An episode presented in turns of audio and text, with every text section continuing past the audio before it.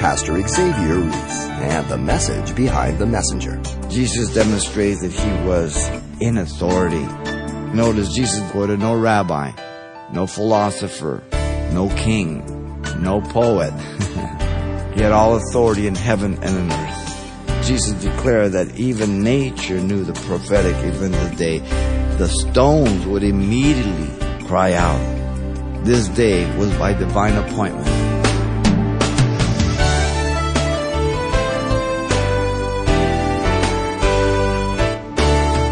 Welcome to Simple Truths, the daily half hour study of God's Word with Xavier Reese, Senior Pastor of Calvary Chapel of Pasadena, California. How many times have you heard the phrase, What do you want to be when you grow up? How many times have you told someone you can be anything you apply yourself to? Well, today Pastor Xavier takes a heartfelt look at the life and destiny of the one and only who had the authority to plan out his life as ever he pleased. It's the simple truths he draws from the Gospel of Luke chapter 19 and a message titled, The Triumphal Entry of Jesus. Let's listen. Our Lord is in the last week of his ministry, Passion Week, being fully aware that his arrival will result in his trial, death, and death at the cross. Steadfastly, he had set his face to go to Jerusalem six months prior to the crucifixion, back in chapter 9, verse 51, from Caesarea Philippi's confession on. Then he went through the cities and villages, teaching and journeying towards Jerusalem, Luke 13, 22 tells us, and he never looked back. This was prophetic. Jesus is about to enter Jerusalem in what has been called the triumphal entry, but not from man's perspective, as we've stated many times, but from God's fulfillment of prophecy.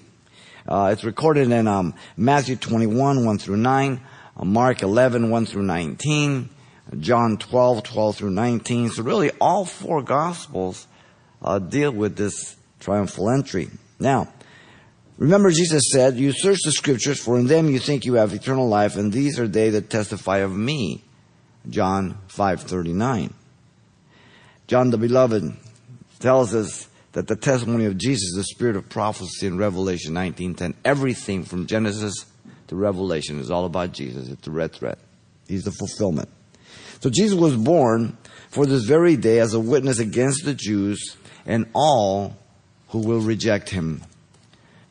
Jesus entered Jerusalem on Palm Sunday, according to the scriptures, fulfilling his threefold office as Messiah here in verses 28 to 48. Let me read. And when he had said this, he went on ahead, going up to Jerusalem. And it came to pass when he drew near to Bethphage and Bethany, at the mountain called Olivet, that he sent two of his disciples, saying, Go into the village opposite you, where you are enter, and you will find a colt tied, on which no man has ever sat. Loose him and bring him here. And if anyone asks you, why are you loosening him? Thus you shall say to him, because the Lord has need of it. So those who were sent went their way and found it just as he had said to them. And as they were loosening the colt, the owner of it said to them, why are you loosening the colt? And they said, the Lord has need of him. Then they brought him to Jesus and they threw their own clothes on the colt, and they sat Jesus on him. And as he went, many spread their clothes on the road. And then as he was uh, now drawing near to the descent of the Mount of Olives, the whole multitude of disciples began rejoicing and praising God with a loud voice for all the mighty works he had seen, saying, Blessed is the King who comes in the name of the Lord, peace in heaven and glory in the highest. And some of the Pharisees called to him from the crowd, Teacher, rebuke your disciples. But he answered and said to them, I tell you that if these should keep silent, the stones would immediately cry out. Now as he drew near, he saw the city and wept over it, saying, If you had known, even you especially, in this your day, the things that make for your peace, but now they are hidden from your eyes. For the days will come upon you when the enemies will build an embankment around you, surround you and close you in on every side, and level you and your children within you to the ground, and they will not leave you in you one stone upon another because you did not know the time of your visitation. And he went into the temple and began to drive out those who bought and sold in it, saying to them, It is written, My house is a house of prayer, but you have made it a den of thieves. And he was teaching daily in the temple, but the chief priests and the scribes and the leaders of the people sought to destroy him and were unable to do anything, for all the people were very attentive to hear him. His triumphal entry, fulfilling the threefold office of the Messiah. First, we have the triumphal king in verses 28 to 40. Then we have the weeping prophet in 41 to 44. And thirdly, the righteous priest, 45 through 48. King, prophet, and priest. He's fulfilling in the triumphal entry. Let's begin here with the triumphant king.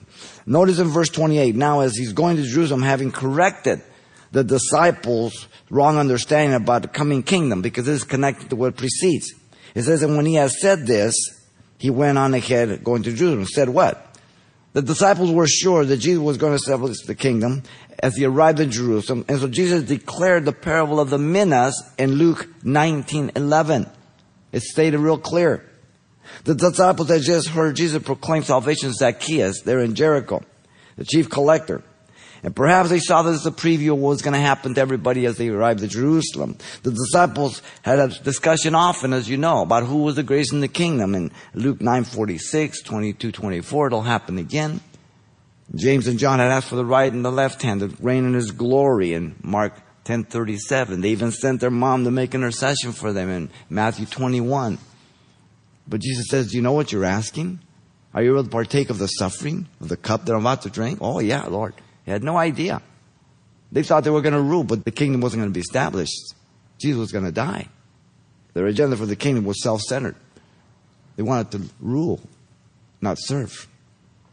Now the parable of the minas, they're focused on the nobleman who went to a far country receiving the kingdom because that's what they're responding to.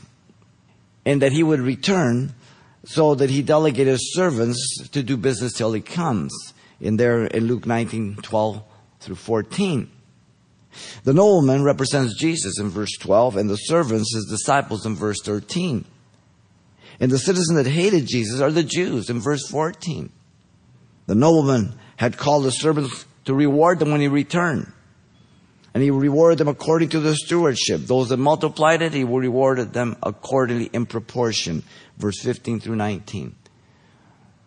The one who buried it, he took from him and gave it to one the others who had. Verse 20 through 26. You wicked servant. You could at least put it in the bank for interest. This is the Bema seat of Christ that is spoken about uh, for the believer in Romans 14:10, 1 Corinthians 3:11 through 15, 2 Corinthians 5:10.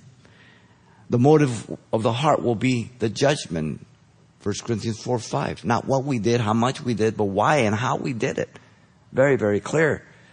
Those who rejected him, of course, were slain at his coming. Verse 27 tells us. First, this applies to the Jews who rejected him constantly, but long term, why secondly, to all Gentiles who will reject him until he comes again. Now, notice Jesus came from Jericho to the Mount of Olives, now in verse 29. Came to pass as he came to Bethphage and Bethany at the mount called Olivet, a very important mountain. The route was the ascent. You always go up to Jerusalem, 800 feet below sea level there in Jericho, up to 2,500 feet of Jerusalem. You're going up. This is probably the route they took. And the city of Bethany uh, means house of dates, was two miles east of Jerusalem and then you have Bethphage. It was um, house of unripe figs, and it was also in the same vicinity. We're just not sure where that one is. But the same vicinity around there. Now, remember Solomon had built houses for his pagan wives on the Mount of Olives in 1 Kings 11, 7. Zechariah says in Zechariah 14, 4 that when Jesus returns in the second coming, his foot will touch the Mount of Olives. It'll cleave in two, split in two. And a river will go from the throne, from Jerusalem, out to the Dead Sea into the Mediterranean. The Mount of Olives would give Jesus an incredible view as he comes over the crest. He will see the entire city, the temple. Beautiful. Overcome with emotion and understanding to perfection, as we'll see. Now, notice in 29 at the end, down to 34, Jesus commanded his disciples to bring a colt. Jesus declared to them to go and they would find a colt tied, very specific. He sent his two disciples saying, Go into the village opposite you and you will as you enter, you will find a cold tied. Uh, Jesus was God. Uh, he knew everything. The two disciples are unnamed in all the three gospels. The colt is specific, a young donkey, as we'll see. pointing back maybe prophetically to Genesis 49, 10 through 12, the prophecy over Judah, the tribe that Jesus came from. And Jesus describes a particular colt, again, that's brought to him, on one which no one has ever sat. Loose him and bring him. Who in the right mind would attempt to sit and ride a colt that had never been broken? Here you have nature yielding to its creator completely. Notice Jesus declared the objection of the colt's owner as well as their response to the owner in 31 through 34. In 31, Jesus prophesied, if anyone asks you, because that's what he's doing, why are you losing it? That you shall say to him, because the Lord has need of it. Again, being God, he knows all things. The two went and they found the colt exactly as Jesus had said, and the owner protesting as Jesus had said. Exactly in 32 and 33. And notice in 34, the two disciples responded just as Jesus told them. They said, The Lord has need of him. Jesus, without any doubt, had prepared the heart of this man. He was probably a disciple of Jesus. Jesus had many. And he saw that everything he had really belonged to the Lord. There's no objection. There's no difficulty here. Matthew and Mark confirm this, all these particulars, but Matthew adds a donkey, the mother of the colt, in Matthew 21, 1 through 3 in Mark 11, 1 through 6. So the, as you read the synoptic gospels, they will focus sometimes on one aspect from the other. We've had two demoniacs and one focus on the one, and we have the Jericho, the blind men, two blind men, others to focus on one, Bartimaeus, and they're not contradictions, but they're complements of the whole. You put them together, you get a full picture of it. Now John at this point, John 12, 16 said, His disciples did not understand these things at first, but when Jesus was glorified, then they remembered that these things were written about Him and that they had done these things to Him. Notice 35 to 38, Jesus accepted worship as King of Kings. This is the only time Jesus ever allowed public worship of Himself. The um, disciples, and people acknowledged Jesus as king. Notice in 35, the disciples conducted themselves as servants, obedient. Then they brought him the colt to Jesus in humility, and they threw their own clothes on the colt in serving Jesus, and they set Jesus on him. But they have an agenda in mind. They believe the kingdom's going to be set, established. They're going to reign. Rome's going to be knocked off. In order the people gave reverence to Jesus, and as he went, many spread their clothes on the road. Verse 36. The imperfect tense here indicates they kept casting their garments on the road to prepare his route, welcoming the king to the city. They were indicating their submission and honor to the king. In 37, the many disciples praised God, the Father, for Jesus here. The event occurred as Jesus began descending. So he's come up from the back, he's going over the Mount of Olives, he comes to the crest, he's going to start descending. The descent leads to the Kidron Valley and up to the temple area, the east gate is right before the Mount of Olives. Jesus would also ascend to heaven from the Mount of Olives after the resurrection. Acts 1 9 through 12 tells us that. The whole multitude, notice, of the disciples began to rejoice and praise God with a loud voice, the end of 37. The 12, the 70, and the many that followed him beyond that. And the reason for the rejoicing and praise that's given to us for all the mighty works of God they had seen Jesus do. They interpreted signs of the arrival of the kingdom of God, and they were correct. It had arrived. The kingdom is present, but it's yet to come. They thought the kingdom is present and is going to be set up. They had the Jewish mind, the present age and the age to come, the golden age, the millennial kingdom. The ministry of Jesus was in word and in deed and in power. The people were anticipating the kingdom, but they were wrong altogether. Notice in 38, the many disciples of Jesus worshiped him. They acknowledged Jesus as the King and Messiah, saying, Blessed is the King who comes in the name of the Lord Yahweh. The word blessed means to speak well. We get our word eulogy from it at funerals. You speak well of someone. The perfect participle means has been and is now blessed by God the Father as the prophesied Messiah and King, the Son of David. Notice they acknowledge the event was the outcome of peace and celebration in heaven. Peace in heaven and glory in the highest. This is the only time Jesus again allowed public worship of himself, and it reminds us of the announcement of the angels at his birth in chapter 214. It says, Glory to God in the highest, and on earth peace, goodwill towards men. So in his coming was peace towards man because he was going to be the Lamb of God to atone for the sins of the world. Now it's peace in heaven, glory in the highest because he's going to fulfill and terminate that atonement, accomplish it completely so that all sinners have access to God. Now it is death, peace in heaven, and glory in the highest because of this atoning efficacy of sins and the ability to be forgiven for the whole world. John 3:16. Now the quote is from the Psalms which speak of the day of, of his second coming. Psalm 118:26. And so there's a short-term and long-term fulfillment as we see often in scripture. The prophecy had a short-term fulfillment in his first coming. Isaiah 53, Psalm 22. The long-term fulfillment, the second coming, Revelation 19:16, as he comes back, Lord of Lords, King of Kings, and he destroys the armies of the world there in the valley of Megiddo. Now the other gospels add Hosanna in the highest, meaning save now. That's what Hosanna means. Calling him son of David, king of Israel, and say, Blessed is the kingdom of our father David, affirming and convinced the age to come had arrived. But they were wrong. Notice the people were witnessing the prophetic fulfillment of Zechariah. The prophecy declared, Rejoice greatly, O daughter of Zion. Shout, O daughter of Jerusalem. Behold, your king is coming to you. He is just and having salvation, lowly, and riding on a donkey the colt, the foal of a donkey, Zechariah 9 9. Confirmed, recorded in all four Gospels. The prophecy, as you know, is tied to the 70 weeks of Daniel, the 70th, the last week. The first 69 weeks multiplied out 483 years to the day as we study that prophecy often.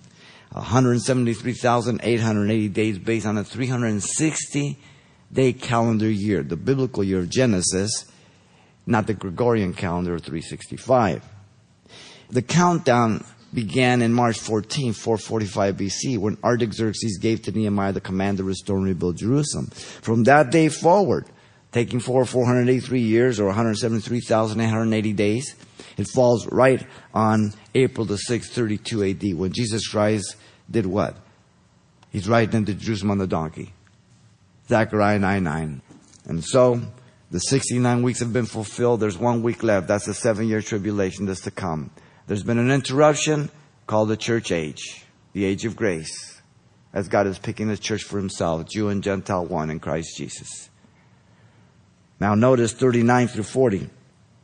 Jesus testified to the appropriateness and timeliness of his worship. The Pharisees attempted to stop the worship. And some of the Pharisees called him in the crowd and said, Teacher, rebuke your disciples. Remember, the Pharisees were the religious leaders of the day of Jesus. The Sadducees were the other ones. Then there were the political groups of Herodians. But the Pharisees were the religious hypocrites. They were actors, legalists. They were the enemies of Jesus, self deceived and ready to deceive others to follow them. These Pharisees were in the crowd, envious of the praise and worship he was receiving jealous of the glory given to Jesus. They did not acknowledge Jesus as Messiah, but opposed him constantly. They feared losing their position with Rome, John tells us, and the other Gospels. They wanted to put a stop to this. These Pharisees were commanding Jesus to rebuke his disciples, implying that their worship was wrong, but that it was right. Prophetic, implying that they were mistaken that he was not Messiah. John 12:19 tells us that the Pharisees said among themselves, "You see that you are accomplishing nothing? Look, the whole world has gone after him." In verse 40, notice Jesus declared that even nature knew the prophetic event. Jesus demonstrates that he was in authority. But he answered and said to them, I tell you. He quoted no rabbi, no philosopher, no poet, no king. I say to you, he had all authority in heaven and in earth. Jesus testified to the righteousness of their worship, that if these should keep silent, implying that they would not, implying their error by their request. Jesus revealed that even nature knew the prophetic event of the day. The stones would immediately cry out. This day was by divine appointment. This day was a rebuke to them for not acknowledging it or Jesus as their Messiah. As you know, God had given to David a twofold prophetic utterance about Solomon and the Messiah Jesus, who would sit upon his throne.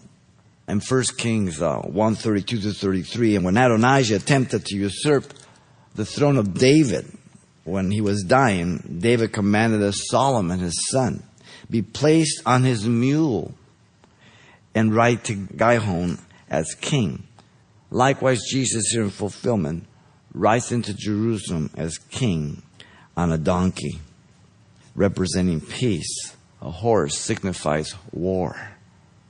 He is the Prince of Peace, but peace will not be here till he returns. Now he gives us individual peace as we repent from our sins and we ask him to save us and forgive us and to rule over our lives.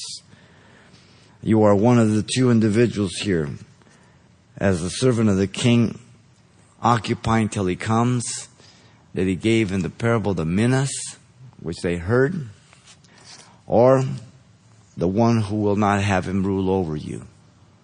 The choice is yours, and men and women make it every day and have been for 2,000 years.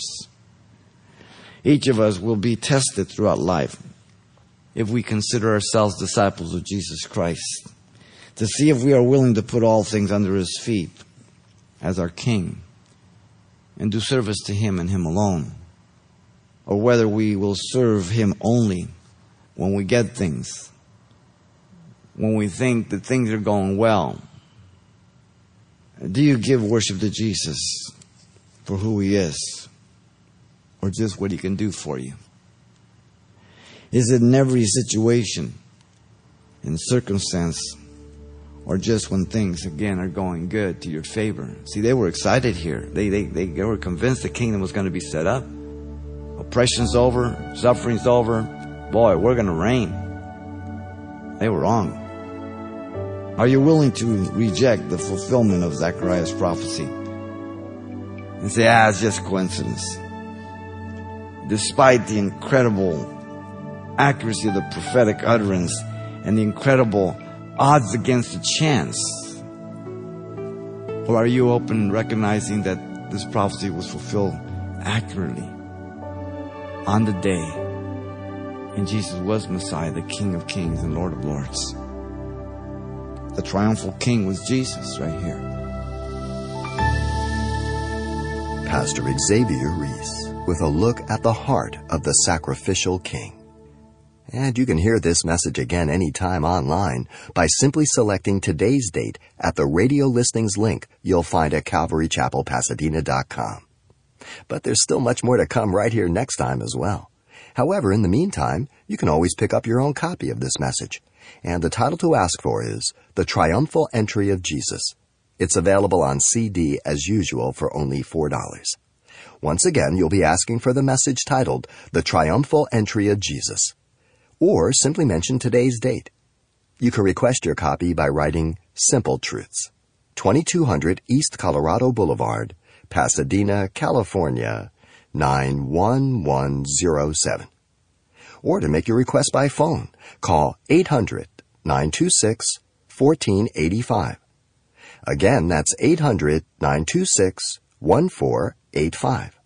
Or the address once again is Simple Truths, 2200 East Colorado Boulevard, Pasadena, California, 91107.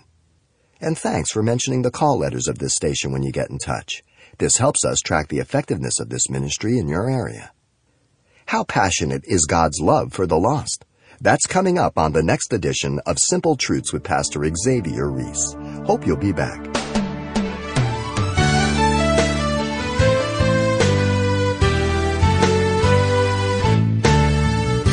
Simple Truths with Pastor Xavier Reese, a daily half hour broadcast, is a radio ministry of Calvary Chapel of Pasadena, California. www.calvarychapelpasadena.com.